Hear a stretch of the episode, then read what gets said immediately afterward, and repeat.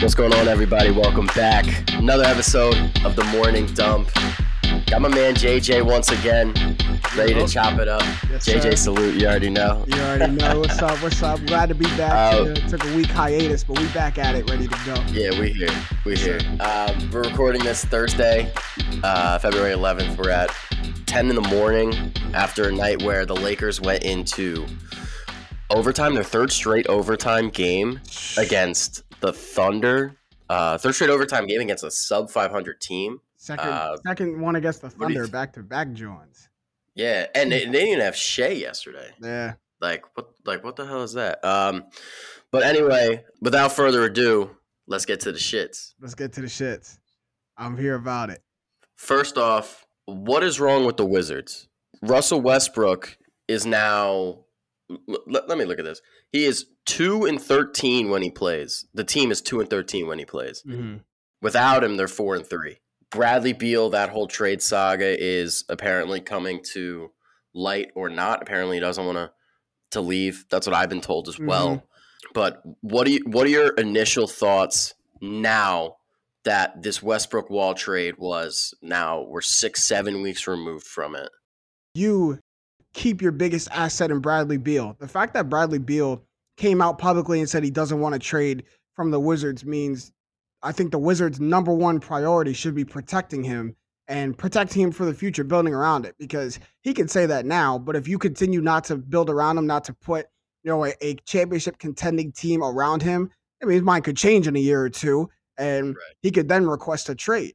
Um, I think they were start. They thought they were starting to move in that direction with going and getting what they thought was a superstar talent and Russell Westbrook, and it's just not panning out to it. I mean, you talked about how when they play, they they have two wins when when he plays, and he's averaging about 19 points, which you know I don't have it right in front of me, but I gotta imagine that's his lowest you know scoring average output in seasons. Like, well, when's the last time Right, Russell right. Westbrook hasn't averaged 20 points in a season? He's just not making the Wizards better. Um, he he had his second dunk of the year two nights ago. which is which is wild, right? Like you you think of Russell Westbrook and you think of tenacious, ferocious at a thousand miles an hour every you know every game, and it just seems like he's either lost that motor or he's still trying to assimilate into the Wizards to see when he can turn it on completely and when he can't.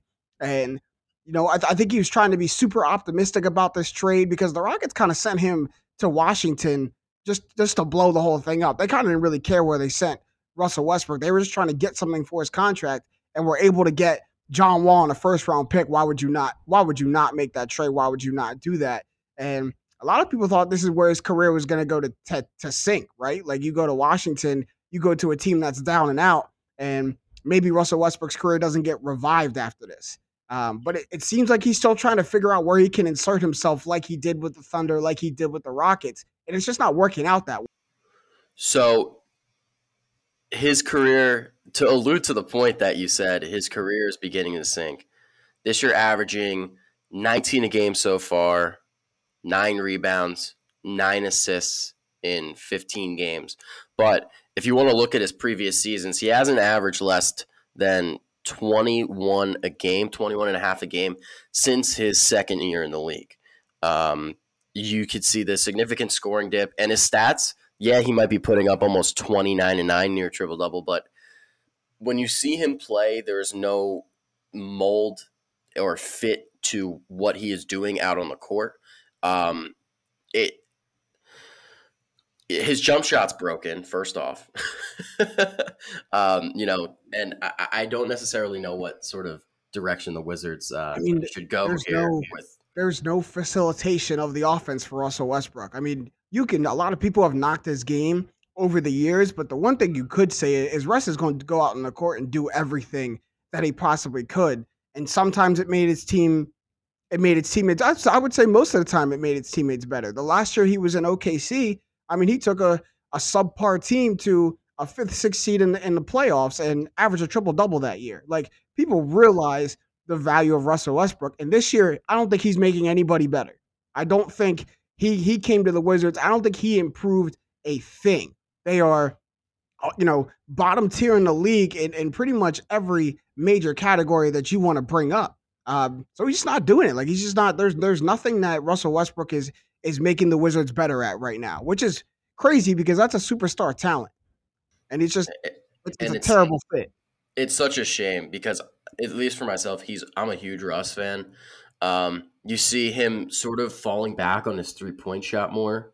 Um, second second highest season in terms of three point attempts uh, per game this year. Um, still not making any more.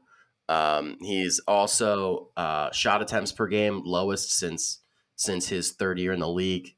Um, it, it, it's not really encouraging at all for for the future of his uh, Wizards career or the rest of his career. And I don't know if we've ever seen like a dip like like this. Uh, from nah, fell off a cliff. You know, no, because like because last year, you know, last year he still had all star numbers. He still had, you know, all you know, I wouldn't say all NBA type numbers, but he had all star numbers. He had, you know, above average, upper echelon numbers, especially when James Harden wasn't there. Like there are a lot of times you remember the Rockets last season before the before the restart. That February he had was yeah. Unreal. And they rattled off yeah. what a, a 13 game win streak, 13, 14 yeah. game win streak or something crazy like that, all on the back of Russell Westbrook. James Harden wasn't even there for most of those games. And he just he's not carrying a load like like he is like he was last year with the Rockets. He's just he's not improving anything. And it's it's sad. It's and there's a lot more I think the big key that I think we're both getting at is that there was so much more like pep in his step when he was playing, right? Like last year he had this like he's always a guy with just this nonstop 110% motor. You know, he's never going to calm down. It's not um, there. And he, yeah, he's just going at a flat seventy-five percent rate right now, mm-hmm. um, if not lower. And it, it's such a shame. But um, in terms of the return that they got, John Wall and the Rockets, they've sort of turned things around. They can um, really make make a playoff run, right? I mean, I think they're currently sitting at nine or ten in the West right now. Um, and Wall, I mean, Wall is to me what CP3 is to you. Mm-hmm. Um, I, I ride for John Wall. If, if you guys don't know, um, we spoke on the pod last last time about CP3 and about how JJ is like the biggest CP3 fan ever, and he turns everybody into CP3 fans, myself included. Yeah. Ah, Suns um, jersey is in the mail. Suns jersey is on the way yeah. as we speak. I'll have it. I'll oh, have really? it by the next pod. Yeah, yeah. I had oh, to wait till the Bucks one, but oh, it's man. in there. That's good. Uh, but in terms of John Wall and the and the Rockets, they got a nice core there that I think can really sort of make this. Um, sort of push into the playoffs and also make some noise. They're definitely going to get into a playing game now. JJ, what do you think about John Wall, the Rockets, uh, Christian Wood? I know he's out due to injury right now, but mm-hmm. do you think he could sort of give this spark? Like, I think that's his team, right? That's, that's Christian that's Wood's John, team, and and he said it. He said it publicly. I think what three or four days ago that he. I think he finally realized that, that you know I am the face of this team. I'm I'm the new face of the Rockets franchise, and I think you talk about is he going to be able to give a, give the Rockets a boost? I think that's what he needs. I think he he needs for a team to buy into him again. The Wizards fell out of that. He he lost the seniority of the team to Brad Beal. When you don't play for two years, you're gonna you're gonna lose that. Um, and so he he wanted a team to rally around him again. Now John Wall's not a person who's gonna go out and give you 30 a night. He's not a person that's gonna go out and give you 11, 12 assists a night. But consistency, and that's what he's able to give the Rockets. Uh, I believe he's he's at like 20, 21, 22 a night, maybe five and six. Like that's that's exactly what John Wall is, is going to give you and at a consistent basis. And I think that's what he's giving the Rockets. And I think they, they absolutely can make a playoff push. I think Christian Wood coming back is going to be essential to that. But as long as John Wall realizes that, then I, th- I think they're good.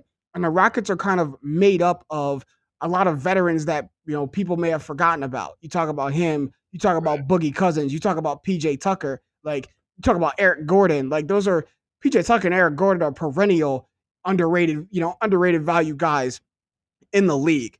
People are kind of forgotten about Boogie. John Wall is coming back with something to prove. And not, and not to mention, Not to mention Vic. I mean, I think a lot of teams soured on Vic Oladipo after he tore his ACL, and then um, he got traded for LeVert. Now LeVert's a nice player, and I, I mean I really like LeVert. I think the Pacers got a um, a better return there, um, but I think Victor Oladipo. A lot of teams just soured on him, um, especially after the whole chemistry issues, where he was asking other teams if he could play. They could them. come get him. Yeah, come get Yeah. me. Yeah.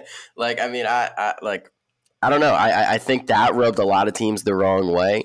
Uh, not to mention his injury history and him not being that MVP or um, excuse me, All Star guy. I- Mhm. he wishes he was an MVP. I don't think- He may. I mean, he was like But- what the number number. He's a top ten pick, so maybe at some point he thought two. he Yeah.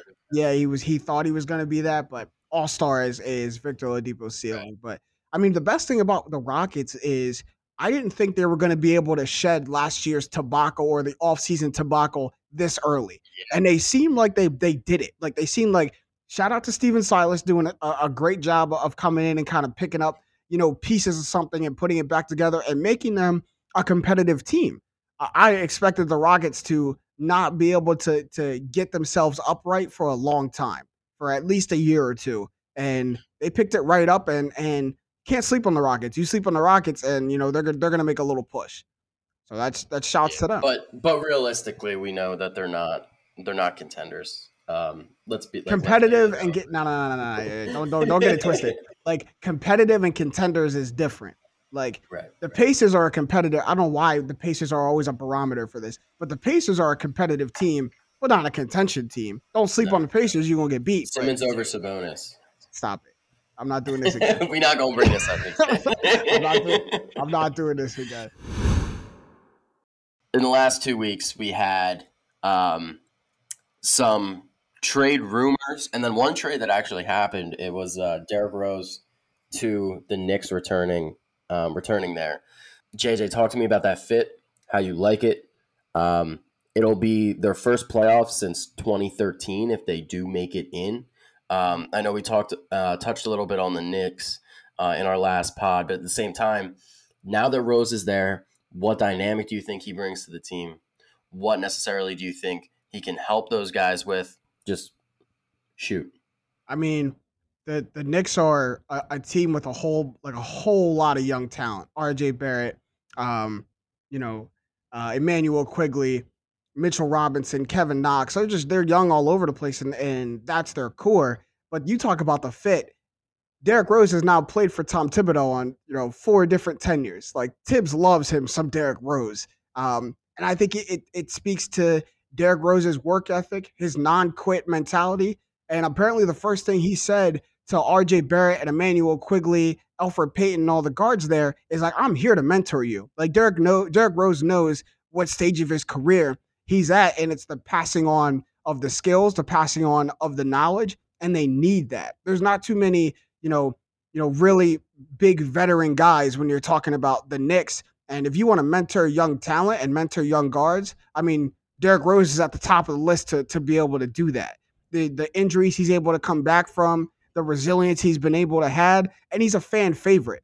Part of what was wrong with the Knicks is like they were a franchise that a bunch of people were starting to not like, and you Right. you bring you bring they turned know that what? around. a universally liked guy like Derrick Rose, and that was, you know, that that that's going to help them tremendously. Um, but you know, I think Derrick Rose. I think when I look back in his career, besides MVP Derrick Rose in Chicago, I think the, the the best fit that he's had was when he was with the Knicks. When he when he had that was when he turned his, you know when he had his little comeback in his career. Yeah, like that Yeah. was that was a, a great you know tenure he had with the Knicks. He kind of fits the the blue collar vibe of of Madison Square Garden and the mecca of basketball. Like I I love the fit for Derrick Rose. Like I think he's happy. Um, uh, so a few things to note. Um, his opening presser, uh, or his presser, I think it was after his first game on on on Tuesday. Um, he talked about his dynamic with with Tom Thibodeau and about how he he's like, oh, I just have a special relationship with with Tom and. Uh, you know, me and him, we just get each other, and uh, he's like, I don't know what it is. Like, it might be awkward be- between us, but we just get the game. He's like, I don't care anything about him. Um, but then he also went on to the Knicks and just the overall vibe, which is what you were sort of getting at. Like he said he was talking about uh, like Leon Rose, who's really turned that team around. I thought that was that was big um, when they first got Leon Rose because he's a guy that was um, he originally blew up for being like Iverson's agent. Yep, yep. Um, and a few other guys. Um, but I think that helped them sort of establish this uh, th- this culture and this and this makeup of what the Knicks should be in the future. And I think that helps so much because when you're an agent and you're talking to, um, you know, multiple teams, for instance, right? So let's say if I'm the agent of Wayne Ellington, I just picked the first random guy that came to my mind. Uh, if you're the agent of Wayne Ellington, you're between the Pistons and the Knicks and the Orlando Magic, mm-hmm. right? These agents know how players will be treated dependent on different organizations. And when you have a guy like Leon Rose, who is known for communicatively establishing the right culture and makeup between guys and how they will fit in certain areas. Like my whole point is, you know, he'll be treated right in New York. Yeah. With with Leon Rose, William Wesley. Um, I was about to say World, Worldwide West, like that. Worldwide West was a, a big one after Leon Rose too, and that was a big part of Derrick Rose. He was trying to push his way to New York, from what I've heard, mm. and he eventually made it there because you have Thibodeau, you have Wes, you have Leon. So all those guys in that generic makeup, I think that's great for Rose, and I think he can really he's going to play valuable minutes for this team. Well, and not to mention he's yeah, and not to mention he's going to be a guy that is going to come in and really groom Quickley and um, Toppin as well. He gave him uh, he gave him both their, his number, Derrick Rose. He, he gave Toppin and Quickley his number. He's like, look, if you can call me anytime, I don't care if it's two in the morning I don't care if it's right after a game and I'm in the next room. Call me whenever you want. We could talk basketball. We could talk life. Whatever you need, I'm here. And I think that's huge for the Knicks. Who has? I mean, the Knicks started. It started with Kevin Knox, right? When they when they started, you know, this complete rebuild and getting these, you know, top ten picks year after year after year, and they're on year five of it. it you know, Kevin Knox, Mitchell Robinson, RJ Barrett, Immanuel Quickley. Like it's boom, boom, or and an Obi Toppin. Boom, boom, boom, boom, boom, boom, boom. Like it's it's you know what I mean? And so who who who has been the veteran mentor to any of these guys, especially the guards, but who who has been there? Like there, there's no one they've been able to turn to Alec on Burks. the team. Yeah, right? Like Tim Hardaway Jr. when he was there. Like it's it's that mm-hmm. that's who Andre Jordan for like 20 seconds. A hot second, yeah, for a hot minute. you know what I mean? And on top of that, they've had to deal with, uh, you know, what was supposed to be the standard of NBA culture collapsing before their eyes. James Dolan throwing out, you know, people, you know, Phil Jackson absolutely imploding the team. Like they've had to deal with all of that. And you don't, yeah. you know, that's that's not how you bring young talent along. So they finally have a good foundation, something that's not rocky, something that's not going to topple over, and now veteran presence inside the locker room. I think that's why you're seeing you know, guys make this jump. That's why you're seeing the, the Knicks make this jump. Now they're currently in ninth place after the loss to the Heat last night, which is a tough one. But you guys, guys, we haven't even mentioned his name yet. Julius Randle putting up 22, 10, and 5. Like that's that's you, you get yourself in a playoff contention. You, you talk about him on, you know, being an all star reserve. Is he like taking something? Oh like, no. Like, the NBA might have had him. The NBA, NBA might have might have sent him, sent him something in the mail. Say, hey, he in this cup for me one time, but he cool, bro. Like you know, Julius Randle has always had talent. He's just been on for, really for bad. sure, for sure, for sure. He's just been. I mean, he was on the Lakers when they were really bad. He's on the Pelicans when you know they had really no hope. And you know, let's see. Two things before we move on. Um, I went to a game two and a half years ago where Philly, it was game in Philly. Philly played New Orleans, and uh, Randle was on that team. Randle had a really good game, and he was battling with I think it was like Embiid in his maybe fourth or fifth year, um, and he.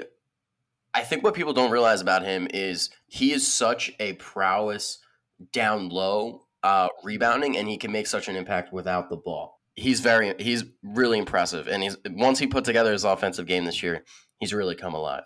Now, to sort of lead into our next point as well, it would be a crazy turn of events. So we were talking about the DeAndre Jordan Tim Hardaway Jr. like era in New York, that'd be a crazy turn of events with Porzingis, right? So like, let's say the Mavericks, uh, the Knicks hold their pick right now, like that trade looked like a huge debacle where it was Kristaps Porzingis um, and Tim Hardaway Jr. going to Dallas for Dennis Smith Jr. and DeAndre Jordan, and like, what if Dallas is a bottom ten team this year?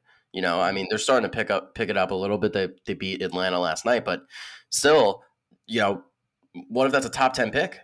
Right.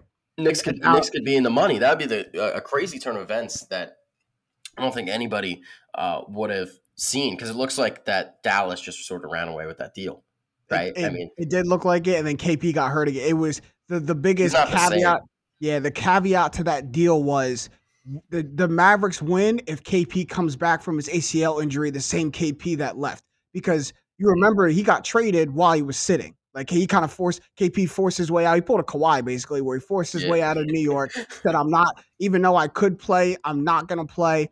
Went to Dallas, played like five games, had to get surgery again on his on his knee, I think this time, and now is just starting to come back. And he's not the same KP that everyone you know, we, he, he had a nice he had a nice game the other night though. He had a he, he had uh it was like 22 10 and six blocks or something like mm-hmm. that. Which which is which is well. which is probably maybe not his ceiling, but you can't expect much. Maybe you can expect four or six more points, but you can't expect right. much more on a nightly basis from KP. Um, and I, I think Luka needs a second running mate. Luka right now is averaging what you know 27 points. I think close to you know seven rebounds, eight or nine assists. Like Luka is doing Luka things. And, and that team still, you know, can't seem to put it together. I think they're like 12th or 13th in the West. They're very, very bottom, almost last seed in the West. That big that win against Atlanta last night was was a pretty big win just in terms of their moral their moral identity. But you know, this Dallas team needs to pick it up. I didn't think no one thought they were going to be this bad. I agree. I definitely I definitely didn't think so. Real quick to touch on Dallas. So they announced so first off, it took them 12 games to realize that they were even playing the national anthem, or not playing the national anthem, rather. At, right. like even I, the national media, even even ESPN, just no, now is starting to run. No one even realized. like I, I, like I, I didn't know. No, like nobody mm-hmm. knew. But they, you know, they weren't doing it for for a, a fair amount of games. And now the NBA releases a statement saying how we're going to continue with our long-standing tradition of playing the national anthem. What do you think about that? Sound off. Um, first thing I, I know you do, do, a lot of work. I know, I know. I'm I'm very active, especially in the social justice fight. I won't stop it. Um, but the biggest thing for a social justice initiative like this is when you can find allies, especially being a black man, finding uh, you know my my white allies who who are fighting on the on the right side of this fight. So I got to give a shout out to Mark Cuban because Mark Cuban is one of the realest GMs the NBA maybe has ever seen, but definitely one of the realest GMs in the NBA right now. Like when Mark Cuban stands for something, he stands for something, and it's 99.9% of the time, you know, the right side of history or the right side of the moral code. And he came out publicly and he said, right now, I don't think the national anthem and the flag is, you know, is is representing what we want to represent in America.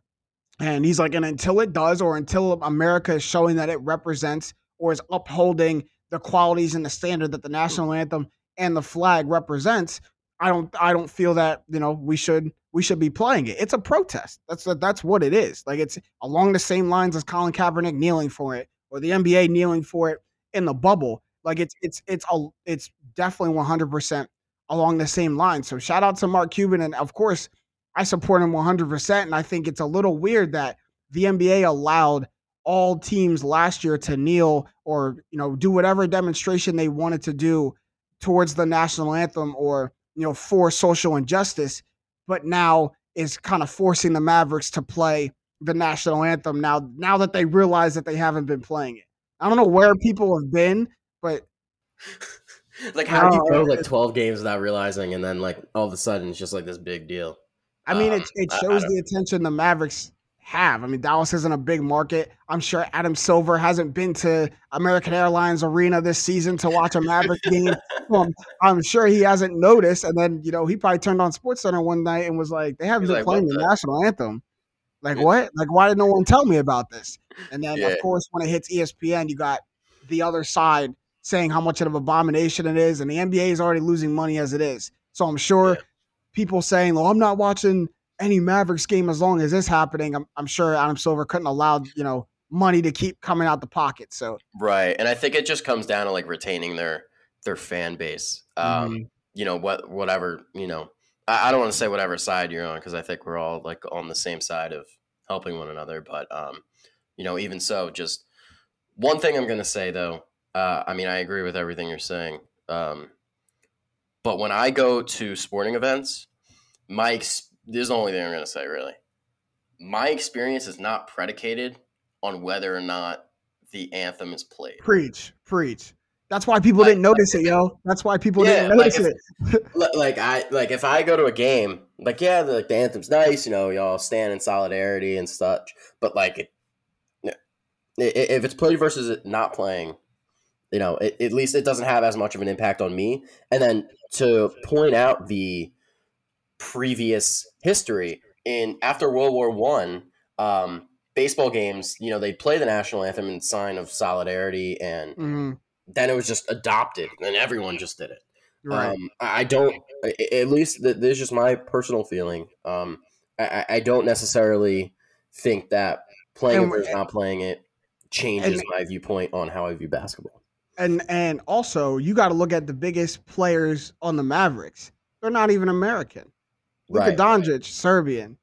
Uh, Kristaps Porzingis, Latvian. So it's not like Mark Cuban made this decision and the biggest players are like, well, now I don't get to, you know, to celebrate my country or to pledge allegiance to my country. Like Luka and KP are like, I don't care if it plays. Not my country's national national anthem. Like it didn't it didn't hurt them.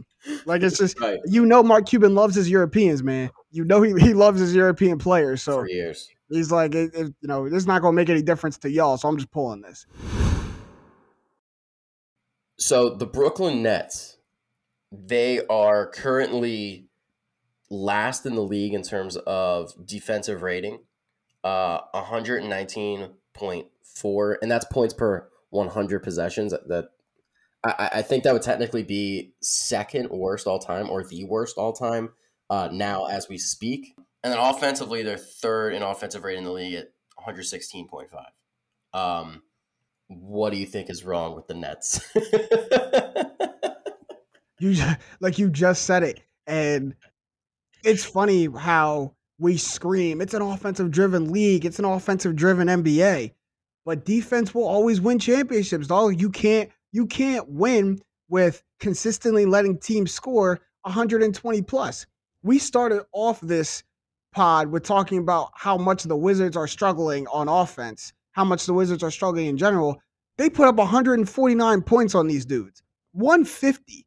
That's an all that's all star game numbers, and and the Nets lost, and it's, it's and they put up 146 right now in lost. regulation. So that's that's that shows you that no matter how good your offensive output is, like you're still playing NBA teams. You got to be able to play defense and put it together. I will say this: over the last maybe week or so, I've seen more of a defensive effort from the Nets than I did at the start of the season or when they got James Harden. Like I think they've started to notice that like, yo, we really can't just win by just playing offense. And if you're James Harden, you just came from a system that didn't care about defense at all. That your only option or your only game plan was shoot in volume more than the other team was Mike D'Antoni's system.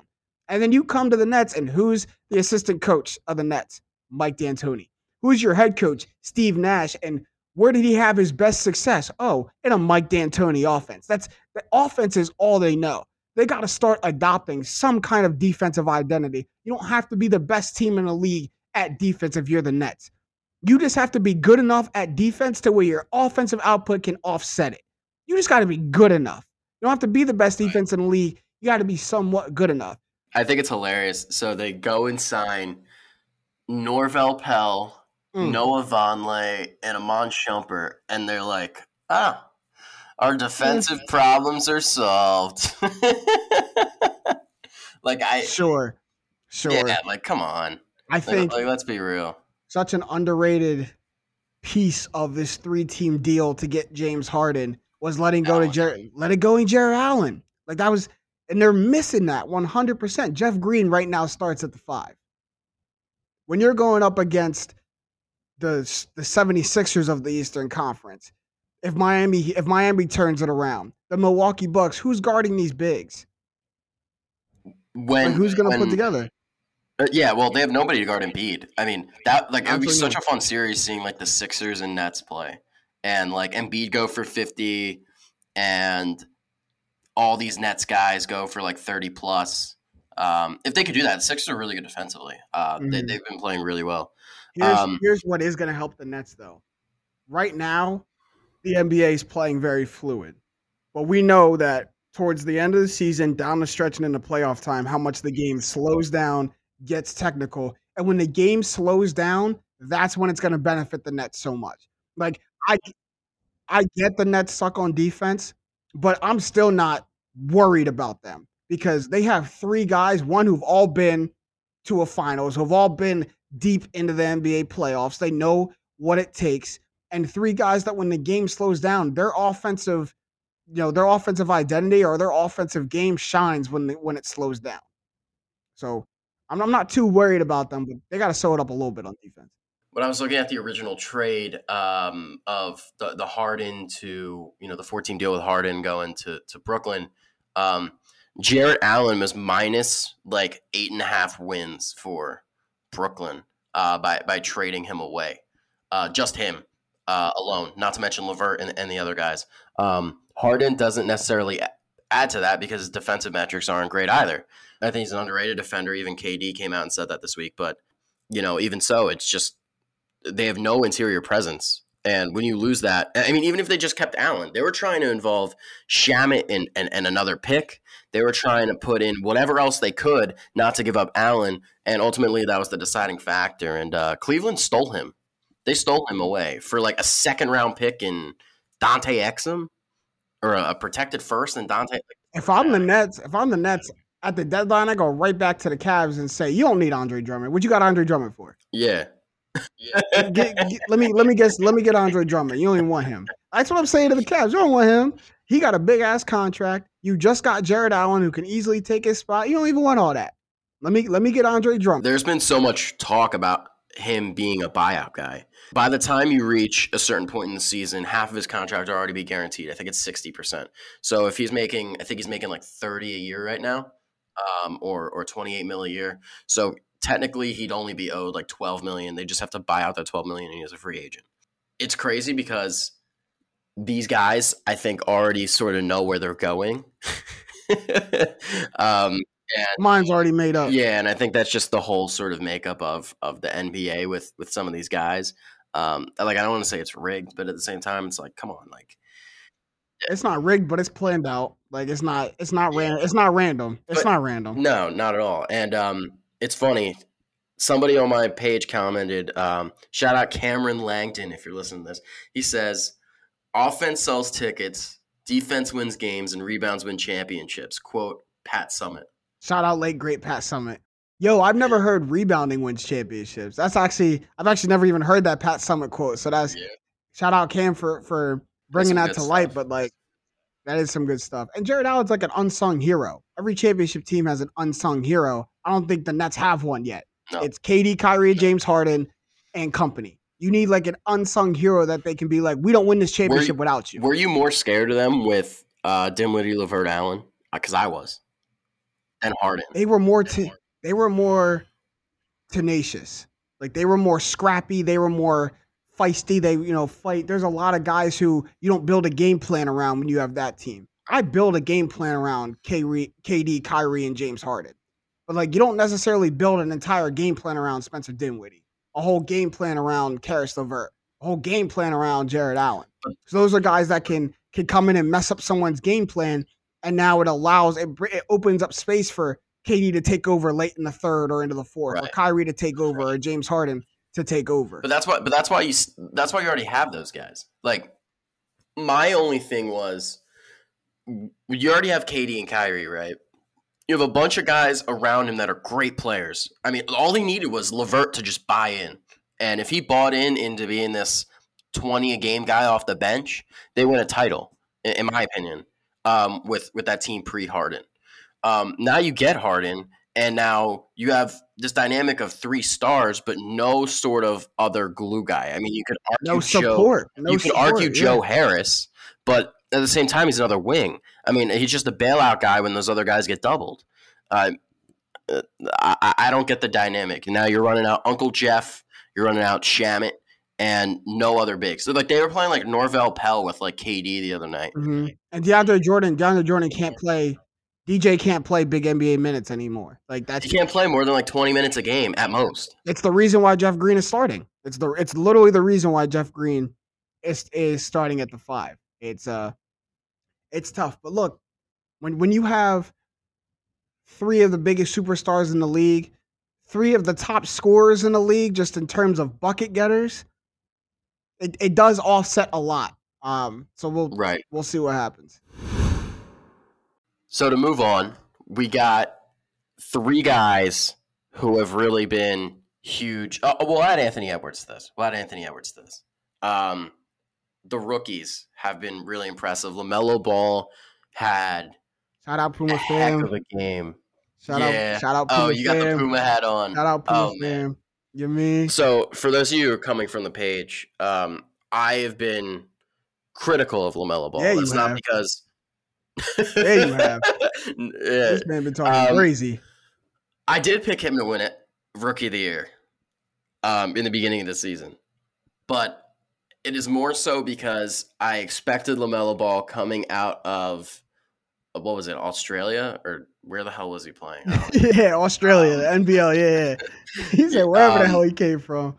Yeah, wherever the hell he came from. Um, you know, like his games weren't on TV, so I I wasn't seeing him. I was only I was only watching live streams. Mhm. So I, I was just like, oh, this is LaMelo Ball.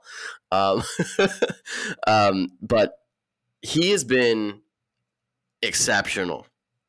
Like, I I can't. I'm lost for words. Um, what do you think about LaMelo and the Hornets? They're an exciting team. I, I they're probably going to make the playoffs. And now that he's starting and he's got that three point shot, whew, That's the biggest part. And I, and I'm gonna check tape. I'm gonna check tape on you a little bit because in the beginning of the season, you noted the intangibles that Melo had: his court vision, his pace, his his ability to use the pick and roll. And you were like, but his scoring is always going to be, you know, is is always going to be his Achilles heel. Is always going to be something that he struggles with, and until he brings that along, I don't see him, you know, making a- a big impact. and it took him like 14 games. And then he's like, Nah, I'm a scorer. Yeah, nah, I'm- nah, I'm a scorer. whole like I he elevated. eh, So uh, there was a game where he played. I think it was. Oh my god, I don't know who it was against, but there was a game he played. eh, It was either against like Chicago or Sacramento or something, and he came off the bench and he just looked comfortable. Mhm. I don't know what happened, and it was after I made like a bad post about him. I mean, I might be like superstitious. I don't think he saw it. That's what I was But about to say. I remember. I remember it was like right after a critical post. Man started. Man started hooping. Man started putting the ball in the He bucket. started hooping like he did everything that said he wasn't doing. Yeah. and it was weird. hmm And I was like, he, I was like, he needs to attack the basket. He needs to be comfortable. He needs to be able to just let it fly. I know he could shoot, uh, but to, to what standard? If he just can create space and just let it fly, I mean, he's gonna be He was unstoppable. He hit seven threes the other night, and he went like seven, seven to seven. Like it, it's, a, In the first half, I was blown in away. the first half, bruh. In the first half, like, and and here's the thing: is he showed it in every way, shooting off the dribble, shooting off a set shot, coming off a screen. Mhm. Like he was he was making it in in every way possible. And the Melo's archetype is a pass first point guard, and I think somewhere along the line, one of the Hornets coaches was like, "Yo, we know you can. Your vision is natural to you, but you got to look to score. Like we need we need more scores on this team." And when he when he changed his mentality of I'm looking to score on a possession to possession basis, I mean, he's got he can score in He's every way. He's a three level scorer. it's crazy. Mhm. And he, so my thing is, he went from I was calling him like, oh, this guy just looks like a polished Rajon Rondo, you know, minus the defense.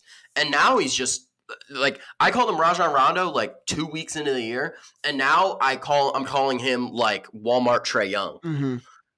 Like he's a guy that can't really play defense as well. But now, especially if he's not turning over the ball, I mean, there's no way you can bench LaMelo Ball. I mean, he I leads. mean, it, it, just the ascension is wild. he leads all rookies right now in total points, rebounds, assists, field goal percentage, three point percentage. I mean, there's not a stat he's not leading rookies in right now, and he just started starting. He's what four or five games into starting, like it, Right. it just started. He's really blown me away. Mhm. Um, didn't think he would have ascended that quickly, but I think that helps playing in uh, the Australian league. He's been playing with pros since he was where he was at. Yeah, he, I mean, he's been playing with pros since he was 17, and Luka has spoke to it. Tony Wroten spoke to it one time. It's just overseas. It's hard to. It's more physical. Shout out Tony Wroten, Sixers hero. But overseas, it's harder to score. It's it's, it's a more physical game. It's more defensive focused, more team focused. Right, right, right. Some of the European leagues. Yeah. Hmm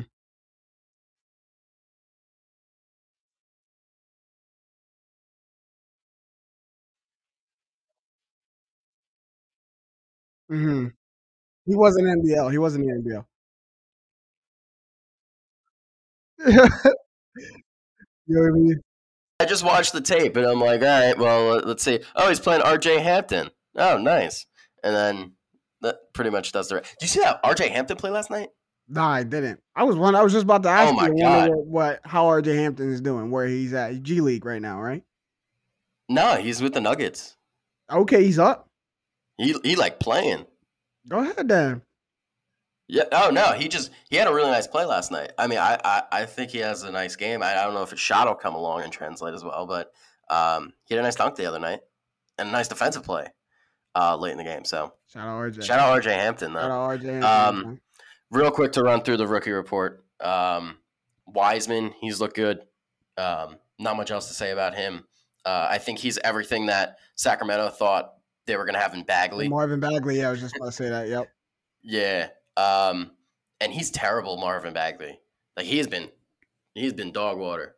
Um, literally. Dog water. Uh, so real, real quick in terms in terms of of lineups that have played at least ninety five minutes. Um, the third best lineup in the league in terms of net rating is Harrison Barnes, De'Aaron Fox, Buddy Hield, um, Halliburton, and Richaun Holmes. Those Mhm. five guys are the third best lineup in the league in terms of net rating. And Marvin Bagley's lineup is like, I don't know, I think it was like 40th or something. yeah. Um, How's it so along? it's a shame. I was so high on him too, but That's he's still fam, too. 21. That's Puma fam too. Yeah, that hurts. facts. That hurts. Number two overall pick. Um, and speaking of Halliburton, Halliburton's awesome. Mm-hmm. I, I love he's my favorite rookie. Uh, just because everyone rides LaMelo, like I don't want to be like with the status quo on everything. Um, I don't want to be against that, but still, Halliburton's awesome. I love Halliburton.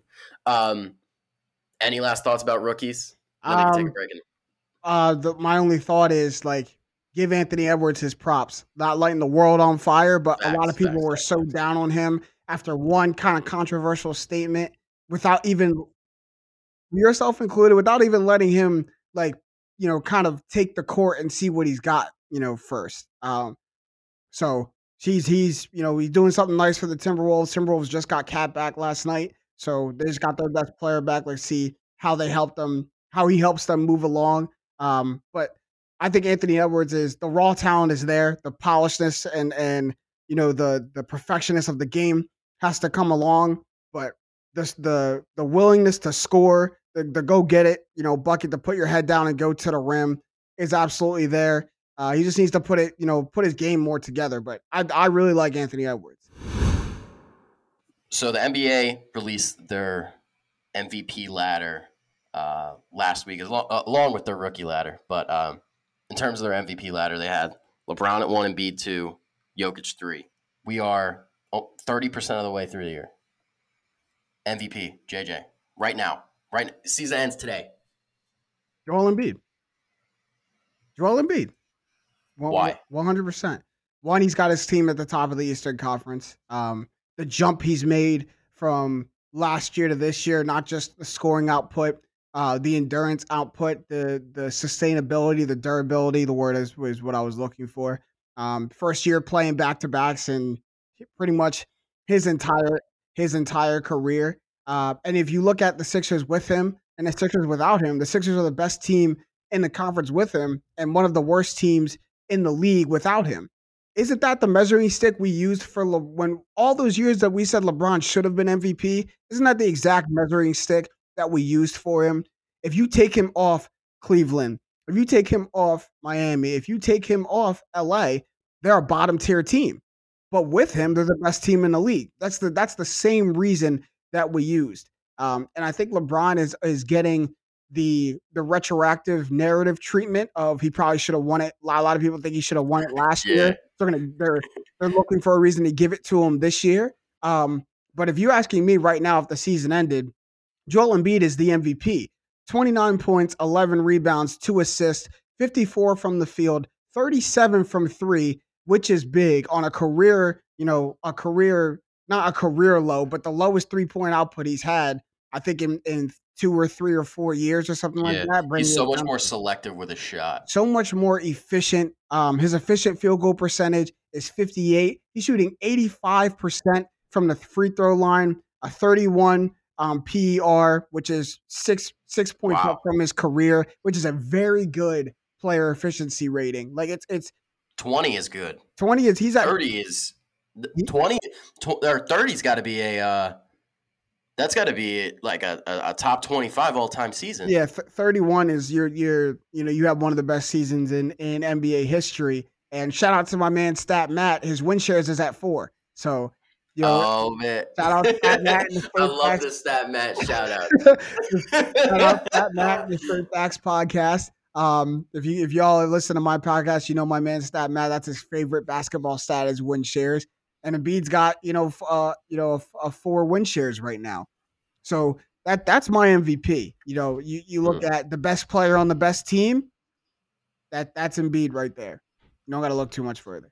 Do you think? Do you think? Well, I agree with you. Um, no bias included. Uh, but if you're gonna flip the narrative, right? So last week the Sixers played the Blazers. Mm-hmm. They didn't have Ben Simmons, and they lost by like 17. Mm-hmm. Melo Melo Bop went off on him one time.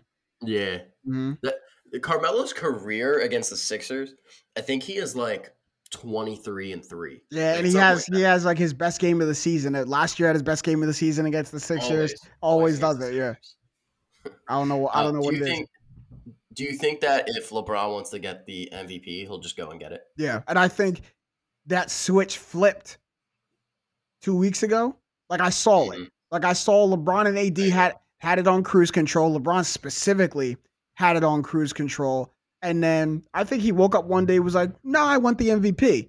And look at what he's doing. That's how it works. That's how it works with LeBron. he puts the league on notice, and he doesn't say it through his words. He says it through his play which is big. Mm-hmm. Like he knows that everyone's going to know what LeBron does on a night to night basis. He's now won his teams back to back um, overtime games, three overtime games in a row. Um, that he's hit clutch bucket after clutch bucket, dropped a triple double in two of them. Like it's it's it's when when LeBron decides I want the MVP, especially after years of not getting it, yeah, that you know he can he can pretty much determine when he wants to go and get it or not, and if they give it to him. But if we're looking at it completely objectively and not trying to overcompensate for LeBron not getting it past years, I think Joel Embiid is the is the MVP right now. If the season stopped. now, you, what about Jokic? I think Jokic gets he gets so overlooked, but he doesn't he doesn't bring it on the defensive end like Embiid and LeBron can bring it on the defensive end, and. Mm-hmm also, you know, the Nuggets are right in the mix of the Western Conference, but the, the Lakers sit second in the they West. Were terrible. They, they were, were, terrible, to start, the, the season. They were terrible to start the season. But Jokic was still putting up those numbers, but they were terrible to start the season. Um, but Jokic is almost averaging a triple double in, in in the NBA right now, which is which is wild. And I do think right. if anyone averages a triple double, like you got to be real hard pressed not to give that person the MVP. If you literally average a triple double, it's only been done two times in NBA history.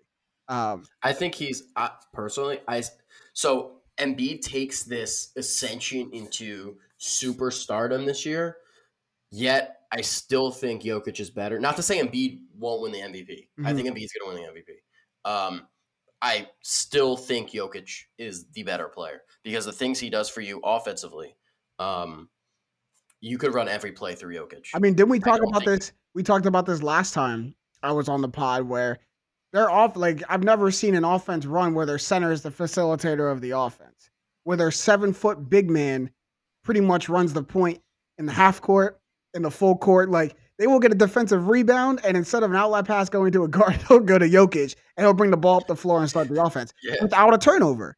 Like with, without and it's and it's like they're running a set with Jokic at the point.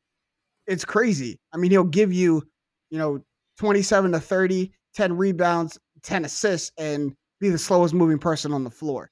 So, like, yes, I think Jokic does more for you, has a like a more all around offensive skill set.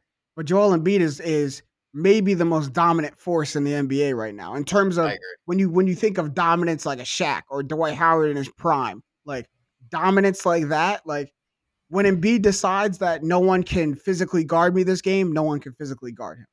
And I think it goes to the point where it emphasizes how bad of a coach Brett Brown was. Mm-hmm. Like Joel Embiid is.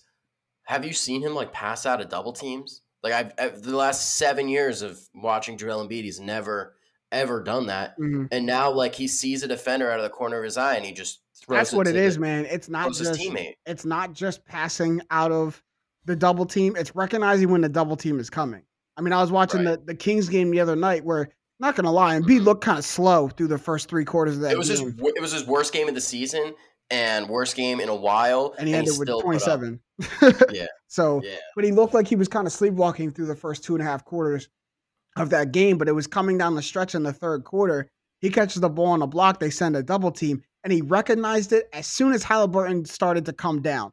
Embiid mm-hmm. recognized it. And this is last year, two years ago. He wouldn't have noticed a double team until Halliburton was in his jersey. Turnover. Yeah, and then it's a yeah. turnover. He recognizes it early. He didn't even pass out of it. He just split it before it could get there, and now he's in the lane. And once he's right under the rim, there's, I mean, Anthony Davis is the only Anthony Davis and maybe Rudy Gobert are the only people in the NBA that I could count on contesting and beat at the rim. But once he gets there, it's over, and that's coaching. Did you say Anthony Davis can contest and beat at the rim? I said he. I said the, Anthony Davis and Rudy Gobert would be the only people that I could bet to put a contest at Embiid at the rim. I wouldn't put either. You wouldn't even wouldn't put anyone. You wouldn't put anybody. I think.